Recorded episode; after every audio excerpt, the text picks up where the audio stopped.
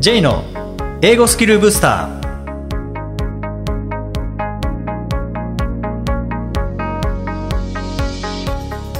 こんにちは J こと早川浩二ですこんにちは、アシスタントのあきです。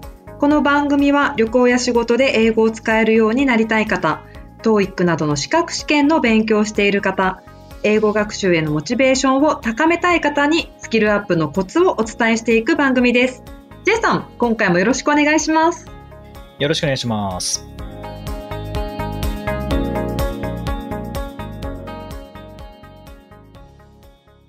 えー今回は英語学習をポジティブにする方法ということで、まあ、お話できたらなと思うんですけども、まあ、結構はい英語学習のスタートがネガティブな方って多いと思うんですよね。スタート自体が、スタート自体がもうやらされ感満載で、えー点はい数取らなきゃいけない、やらなきゃいけない、うんこの忙しい中でなんで英語なんてやらなきゃいけないんだ、今必要ないのに、みたいな思われてる方もいらっしゃるかもしれないですよね。そうですね。多いと思います。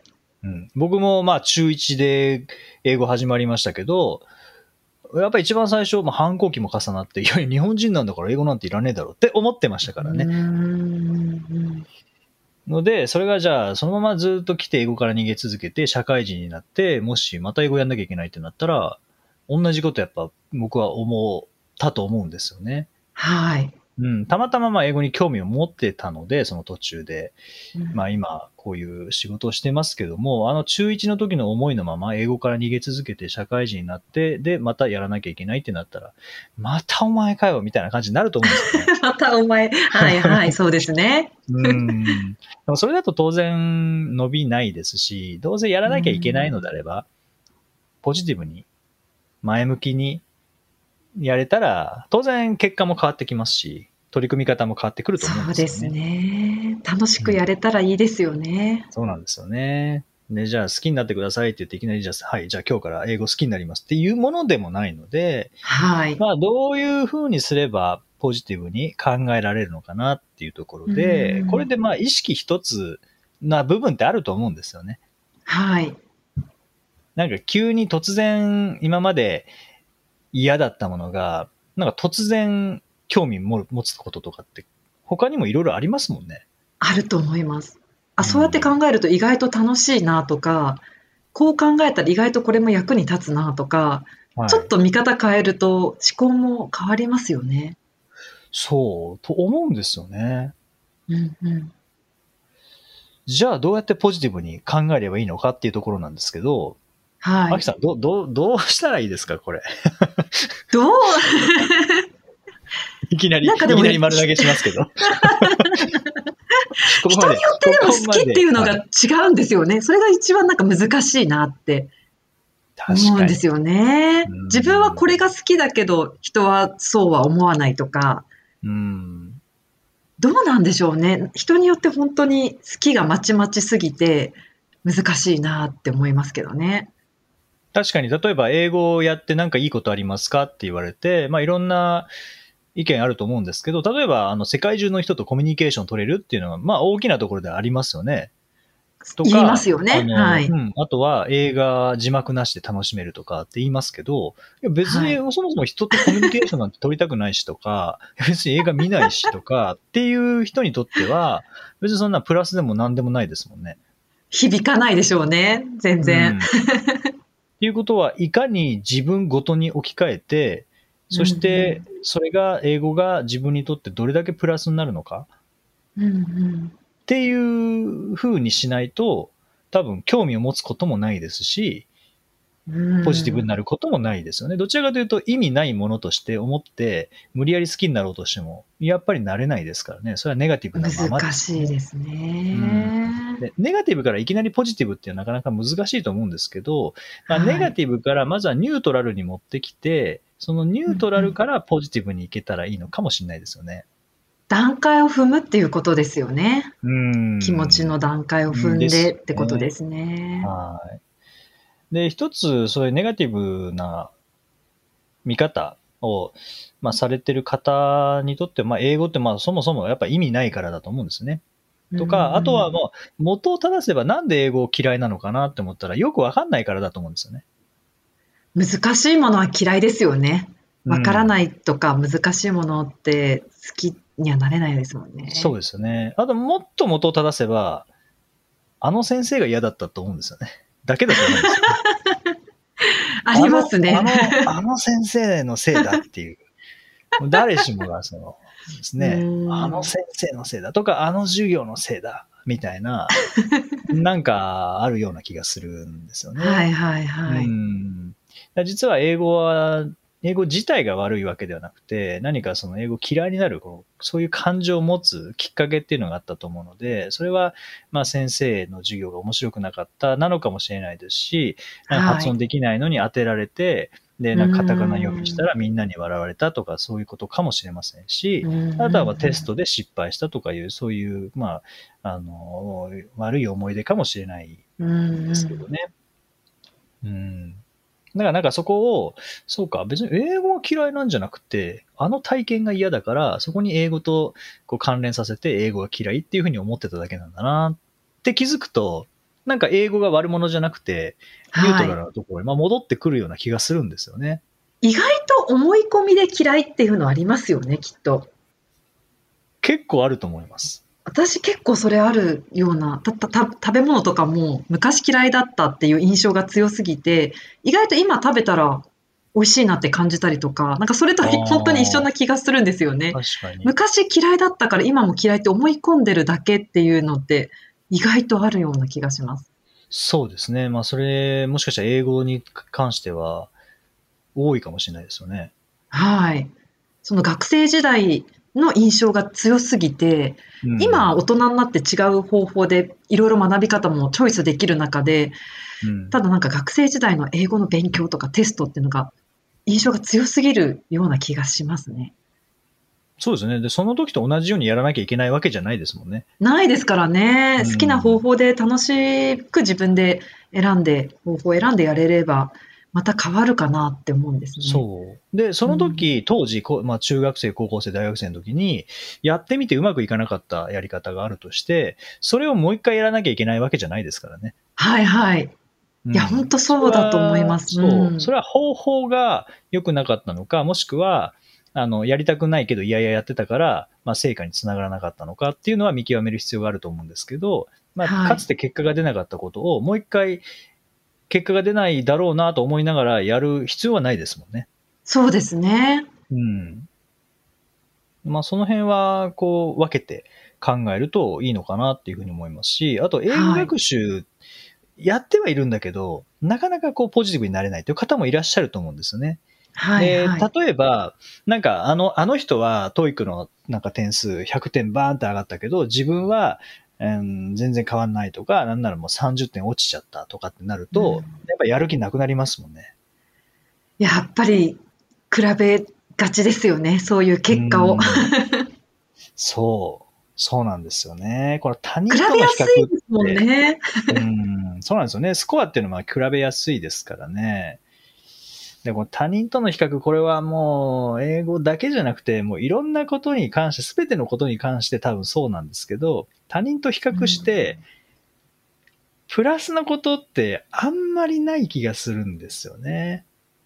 そうですね。うん。だって、比較するっていうことは、劣等感を抱くか、優越感を抱くかのどちらかじゃないですか。あ、確かに。そっか、優越感っていうこともあるんですね。確かに比べるっていうことは。確かにそうですね。で、優越感、自分の方が上だなっていうふうに思ったときは安心できるんですけど、はい、それ以上やらなくなるんですよね。うんあ自分の方が上だから、あの人より上だからいいや。なりますね。で、今度は劣等感を抱いた場合は自分の方が下ってことですね。うんうん、で、は自分の方が下だな。まあ、これを負けず嫌いな部分を出しながら、こう、闘争心をかき立てていって、そして思いっきりできるのであればいいのかもしれないですけど、はい、やっぱ自分はダメなんだなっていう、本当劣等感が、こう、自己肯定感を下げるきっかけになってしまうのであれば、はいあんまりプラスになら、まあ、どちらマイナスですよね。っていうことは、他人との比較は、まあ、優越感抱くとしても、それ以上やらなくなるので、プラスにならないですし、劣等感抱いたら、やっぱ自分はダメなんだって自己肯定感を下げることにつながってしまうのであれば、これもプラスにならないので、あんまりこう比較、他人との比較っていうのはあんまり良くないんじゃないかなっていうのは思いますし、僕もあの、もともとこう、比較してしまう、自然と比較してしまうタイプで、あやっぱ自分がダメなんだなって思ってきたので、はい、まあ、これがあんまり意味がないっていうのは ずっと感じてるんですけど、ただつい比較しちゃうんですよね、こういうのって。なん、なんでしょうね。やっぱり人がどういうふうに結果を出してるのかって気になるもんなんですかね。どうしても。結果だけです、ね、ないんですけどね。うん。なプロセスとか見ないですもんね。うんうん、結果だけですもんね。はいはい。で、なんか、ああ、いいなって思うだけなので、なんかそこですよね。ね本当だって、結果出される方って、やっぱそれなりの努力されてますもんね。されてますよね。見えないですけどね、なかなか。そうそう、そこも含めて、まあ、比較というよりは、こう観察して、で、あ、ここまでやんなきゃいけないんだな、やっぱりすごいなってなったら、憧れの対象になるので、比較じゃなくなると思うんですよね。確かに。うん、観察ってなんかいいですね。こうちょっと客観視してるようなニュアンスですね。観察。そうそうどういうふうにこうプロセス歩んでいるのかっていうのを観察するっていうなんか表現いいですね。うん、うん、そうすると、なんか、こういうふうに、まあ、ここで努力して、こうやってこれが繋がってるんだなっていうのがわかりますからね。そういう時ってやっぱり、比べてるってちとはちょっと違うんですよね、きっと。なんでしょうね。分析ですよね。分析してるっていう、うん、すごく客観視できてる、なんか気がしますよね。そういう時って。そうですね。で、なんかもうちょっとふと思ったんですけど、これ前にも話したかちょっと覚えてないんですけど、はい。アキさん、競争ってどんな字、漢字競う争いですよね。あ、競う争い。はい。それって辛いんですよね、その競争って。で、もう一個、競う走るっていう競争もありますよね。徒競走の競争。あ、はいはいはい。うん。で、あの、争う方の競争は、競う争う方は、これ勝ち負けはっきりしちゃうんですね。優劣をつけるためのものなんですね、はい、その競争って。はい、うんうん、まあ、この競争しながら、こう、何か、もちろんあのビジネスとか、えー、っていうのは、あと、こう、ランキングが出るものに関しては、競争、争う部分っていうのはやっぱありますけど、競争ってなんか、うん、あの、なんていうんですかね、ゼロサムゲームみたいな感じで、うん、どっちかが1ポイント、プラスになったらどっちかが1ポイント、ビハインドになるみたいな、うん勝ち負けがそこで発生するので、あんまりなんかいいことじゃないかなと思うんですね、はい、学習に関しては特に。そうですね。うん。だけど、もう一個の競争、走る方、徒競走の競争、はい、まあこれもランキングついちゃいますけど、あの、徒競走の場合だったら、でも、走ってるので、はい、相手よりは遅かったとしても前には進んでるんですよね。うん、おおそうですね。うん。で、争う方は相手が前に出たら自分は後ろに下がってるんです。ああ、確かに。で、まだ競っちゃってますよね、それでも走ってるので。そうですね。で、これ変換すると、あの、パソコンで変換すると、競争、争う方と走る方出てくるんですけど、はい。だからまあ、これはもう考え方次第で、例えば、まあ、競う方を、まあ、共にっていう今日ですね。今日。おなるほど。共通の今日。はいはいで、共に走るっていう競争っていう、まあ、字を作ったとしたら、これが一番伸びるんじゃないかなっていうのは思いますよね。共に走っていくので。共に走る感覚と、競争して走る感覚は全く違いますよね。違います。あのー、競う方は、なんていうのかな、あのー、敵ですよね。あ、敵、そうですね。敵との、敵との戦い。でも、共に走る方は、リレーですよね。仲間と、なるべく早くゴールに行くっていう、まあリレーだったりとか、駅伝だったりとか、そのチーム、一つのチームしか見てないので、だからそれって、そっか、こういう風にすればいいんだっていう、なんかそういう共に走る。これって、もちろんあの、二人でもできますし、あと、例えば、社内全部でもいけると思うんですよね。はいはいはい。この競争はいいですね。うん、うんあの、うまくいく会社さんって、大体競争、共に走る方の競争のなんかシステムが出来上がってて、えある人が結果出しました。その人は一体どういうふうにその結果を出したのかっていうこのシェアの文化なんですね。うんうんうんうんシェアの文化あるところは、もう共に走る方の競争なんですね。はいはい。うん、これをシェアしない、自分がどうやって伸ばしたかシェアしない。まあそういう会社ないですけど、はい。でもまあビジネスって考えた場合には、例えば A という会社と B という会社には、そこにはシェアしないですよね、基本的には。はい。こういうふうにやったらうまくいきましたみたいなことはシェアしないので。はい。ただまあもちろんビジネス上それはいいんですけどね。それは戦わなきゃいけないので。はい。やっぱり、あの、マーケットでどれだけ自分の会社がそのパイを取れるかっていうのがまあビジネスうん。それはそれでいいんですけど、学習にそれを使ってしまうと、やっぱりこう、学習って、まあ全体でやっていくってこともできますけど、結局、英語力としては自分の力が伸びるかどうかっていうところですもんね、最終的に。はい。うん。なんか争うっていうのはもったいないなと思いますし、争うと絶対比較になっちゃいますし、比較になると劣等感、優越感になるんですよね。そしたらプラスにならい。ないのかなっていう気がして、なかな確かそれって、うん、学習をポジティブに持っていくっていうことができないので、まあそういう意味では一つポジティブにする方法というのは、もう共に走るっていう人がどのように伸ばしてきたのかっていうのを参考にする。で、伸ばしてきた側の方は自分ご自身がどうやって伸ばしてきたのかっていうのをこうシェアしてあげる。って。いう、まあ、文化、社内で言えばまあ文化ですね。これはまあ社風に現れると思うんですけど、あとは、まあ、同じように学習されている、まあ、学習者仲間がいるのであれば、まあ、そこでこうシェアするとかしてもらうとかうん、っていうのがすごくポジジティブになりますよね。いや、本当に、例えば競争、その競う方だったら、相手を参考にしようってする気持ちが芽生えないですよね、そもそも。まあ、相手、うんさっき言ってた競う相手は敵だと考えたら、その人から学ぼうって思えないですもんね。思わないですね。だから、例えば、まあ、まあ運が良かったんでしょうみたいな。そうそう、そうですよね。そういうふうに。たまたまうん塗ったところが良かったんでしょうみたいな。本当そう思ってしまいますもんね、きっと。そうそうなんですよ。学びの心が芽生えないというか。うん。なるほど。まあ、あとは、こう、いや、まあ、ポジティブな心で、えー気持ちで、まあ、勉強を進めているんだけど、なかなかなんか上達できてない気がするんだよな、っていう風になると、やっぱり、あもう伸びないのかなって、だんだんこうネガティブな気持ちになっちゃうと思うんですけど、うんその上達できてない気がするとき、上達を感じられてないとき、はい。もう一つの、まあ、英語学習ってなかなかこう上達感じにくいと思うんですよね。うんそれこそ筋トレだったら思いっきり筋トレしたら筋肉痛になりますけど、英語学習に筋肉痛はやっぱりないので、はいそれ。こそ話せるようになったか書けるようになったか読める聞けるようになったかどうかで判断するしかないので、うんうん、なかなか上達って感じにくいと思うんですけど、まあ、もう一個の指標としては、これも前にお話したかもしれないですけど、あの、悩み、うん今抱えてる悩みが、えー数週間前、数ヶ月前に抱えてる悩みともし違っているのであれば、悩みが変わっているのであれば、もうそれは僕は上達だと思うんですよね。なるほど、そう、悩みの、もう変わりますもんね、徐々に。自分が進化してる証拠かもしれないですね。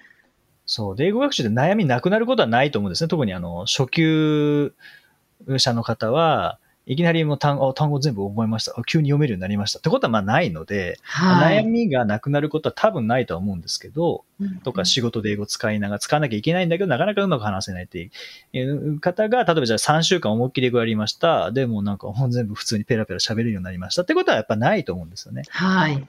でも、上達感じられなかったとしても、悩みは変わってきているはずなんですよね。うん、うん、確かに。最初はもう何を言えばよか分かんなかった。もうこういう時にはどう言えばいいかよく分かんなかった。で、うん3週間、1ヶ月、3ヶ月とか経つにつれて、で、こういう時はこう言うっていうのは分かってきた。だけど、なんか発音上手くないんだよな、みたいな感じで、あなんかあ、悩みがこう変わるんですよね。変わりますねう。ん。で、これ悩みが変わるってことは、それはもう絶対上達しているっていうことなので、なるほども。う、うん、仮にその上達聞けるようになった、喋れるようになったっていうのは分かんなかったとしても、悩みが変わったのであれば、それは上達っていうふうに捉えて、じゃあ、確かに。ここういう悩みだったのがこういう悩みになりました。言えなかったっていうのが、あの、言えるんだけど発音がちょっとってなったってことは、言えるようになったっていう上達はしてますからね。はいはいはい。そこに意外と気づかないですね。悩みがあるっていう状態を続けちゃうと、できるようになってるっていう部分に気づかずに、え過ごしちゃいますね、なんか。そうなんですね。で、なんで気づかないかっていうと、これは多分あの子供たちが、まあ、僕らもそうですけど、こう身長伸びてた頃ってやっぱり大きくなってるの気づかないですもんね。気づかない。本当そうですね。人から言われて気づくぐらいかもしれないですね。そうなんですね。過去のある時点のこの柱につけた傷、今柱に傷つけるかどうか知りませんけど、あの、そこで、あ、こんなに、あ、10センチも大きくなってるんだ。で、そこで気づくんですよね。うん。多分、あの、景色変わってるかどうかって分かんないですね。まあ、10センチ、身長伸びたら多分10センチ分高い景色見てると思うんですけど、全くそう分かんないですよ。ね。うん本当にそうですね。だから、そういう基準がちょっと分かりづらいところはありますけうど、ん悩みが変わったとしたら、ああ、それは確かになく成長ですね。うん、だと思うんですよね。で、あとはもう何していいか分かんないとかっていう風になってしまった場合、成長が止まってしまったっていう場合は、やっぱりなんか、まあ成長が止まるってことは必要なところまでは伸びちゃったってことだと思うので、まあ、そこからまた新しい基準とか新しい参考にする人、モデルうん。を持つことによって、よし、今度の次の目標はここだっていううん。人でもいいですし、何かその状態っていうのをなんか明確に持つと、また学習がポジティブなものになっていくかなという気はしますよね。うん、そうですね。なんか目標に引っ張られる部分ってありますよね、人の行動って。ありますね。やっぱりそっちの方向に行きますからね。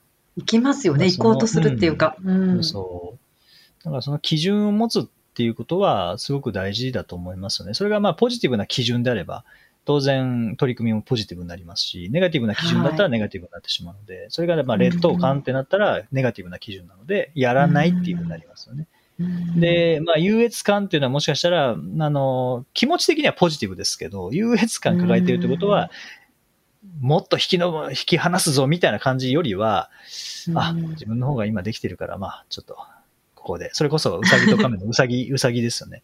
はい。うん。ちょっと、ちょっと休もうみたいになってしまうと、それは、まあ、ポジティブとは言えないので、うんうん。なので、まあ、時々こう、止まって、そういうのを考えてみてもいいのかもしれないですよね。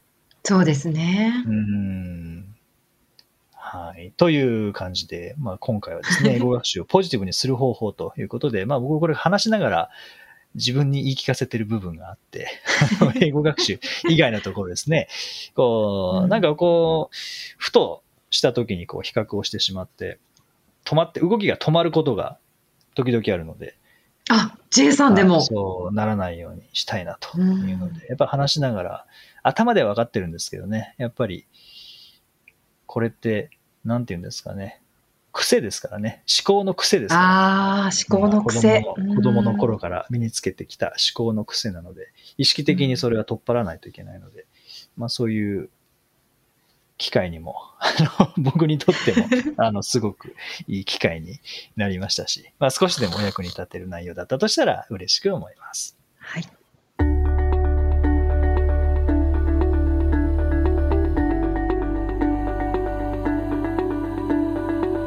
Useful expressions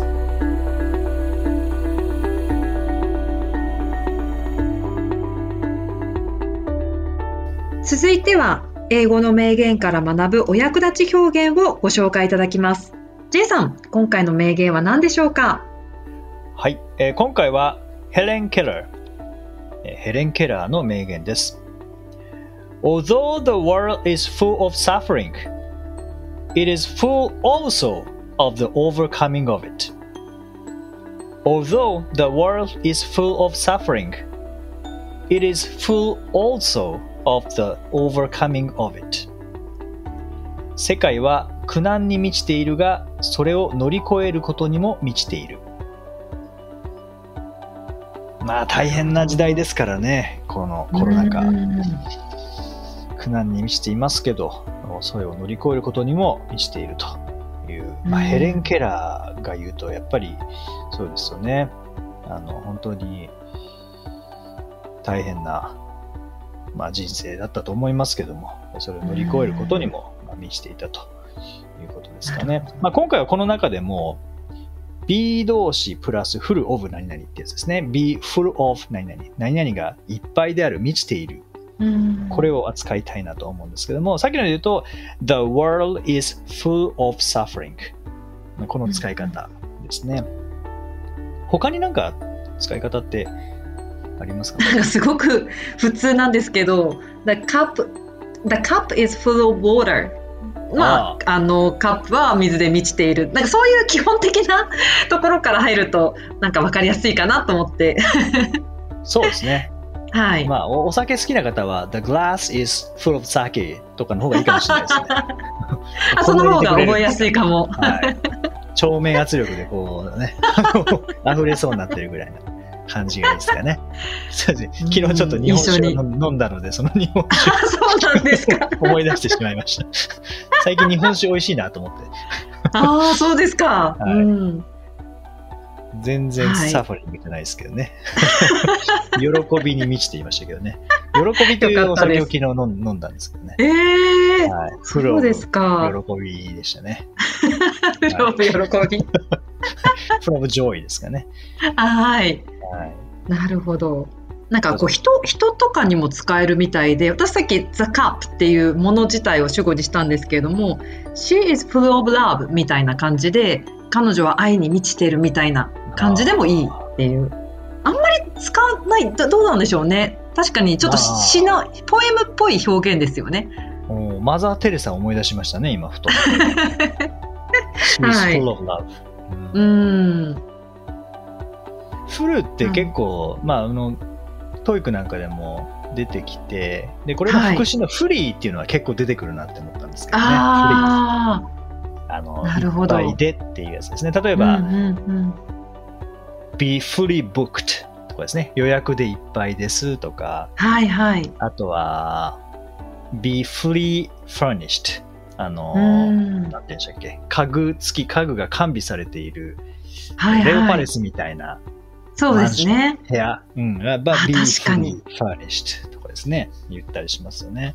うんうん、言いますね。はいまあ、このフルとかフリーとかっていうのは結構使い勝手いいですもんね。はい、多分日常会話では使い勝手いいですよね。うん、で、このフルの動詞版がフィルですもんね、フィル。あ埋める。そうですね。フェオ、うんあ、確かに確かに。そうですね。はい。フィルアップとかでこうガソリンを満タンにするとかってありますよね。うん、あ、じゃあやっぱりそうですね。埋めるとかいっぱいにするっていうニュアンスですよね。動詞もそうですね。形容詞も。は、うん。あの手帳なんかでリフィルっていうああ、確かにフィルし直すって、まあ、おかわりのリフィルっていはいはい。い、いうような感じで。なんかそれ思いつかなかったです。確かにそうですね。うんこうフルから結構いろいろ派生させていくと、あ、そうか、フィルもそうか、フルにすることをフィルって言うんだとかですね。で、フィル、もう一回フィルすることをリフィルって言うんだとかですね。リフィルってなんげていけまか、すね。カタカナになりそうですね。ちょっとコーヒーリフィってきますみたいな。流行らせますかこれから。リスケとか リノベとかそうですねだんだんカタカナになってくるころリフィル。ああ、リフィルもいけそうですリフィね。ル。皆さんぜひ使ってください、リフィル。ちょっとコーヒーリフィル。おかわり。リフィっていきますみたいな。ドリンクバーなんかで、いいですね。使いましょう。うんそろそろリフィルみたいな。野菜ジュースリフィリフィってきますみたい あ、なんか馴染んできました、だんだん。な。はい。このこで使いこなしていくと、使いこなすっていうかわかんないですけど、使っていくとなんかまあそういうもんなんだなってこう流行ってきますもんね。そうですね。自分のものになってきます。そうですね。ぜひあの皆さんもお使いいただけたらと思います。これどっかで聞きたいですね。ドリンクバーに。って聞きたいですね。だから隣の席の人が、ちょっとリフィってくるわって。あ、あってなりますよね。流行ってきた。はいそこまで行きたいですね。はい。第93回をお送りしました。J さん。はい。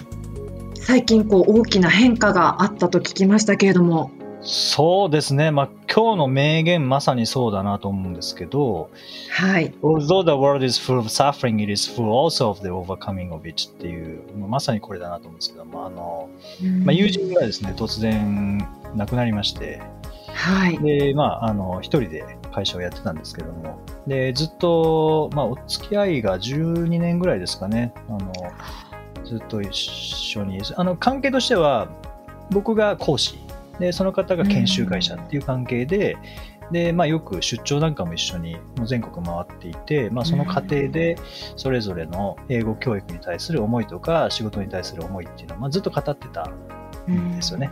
で、本当亡くなる2日前まで、あの、ズームで飲み会しながら、まあ、今後どういうふうに、えー仕事をしていくか、で、お客さんへの思いとかっていうのをこう聞いていて、まあ、そういう状況で、まあ、突然連絡取れなくなって、で、まあ、マンションまで行って、あの、インターホンをしたりとか、はい。まあ、したんですけども、あの結局反応がなくて。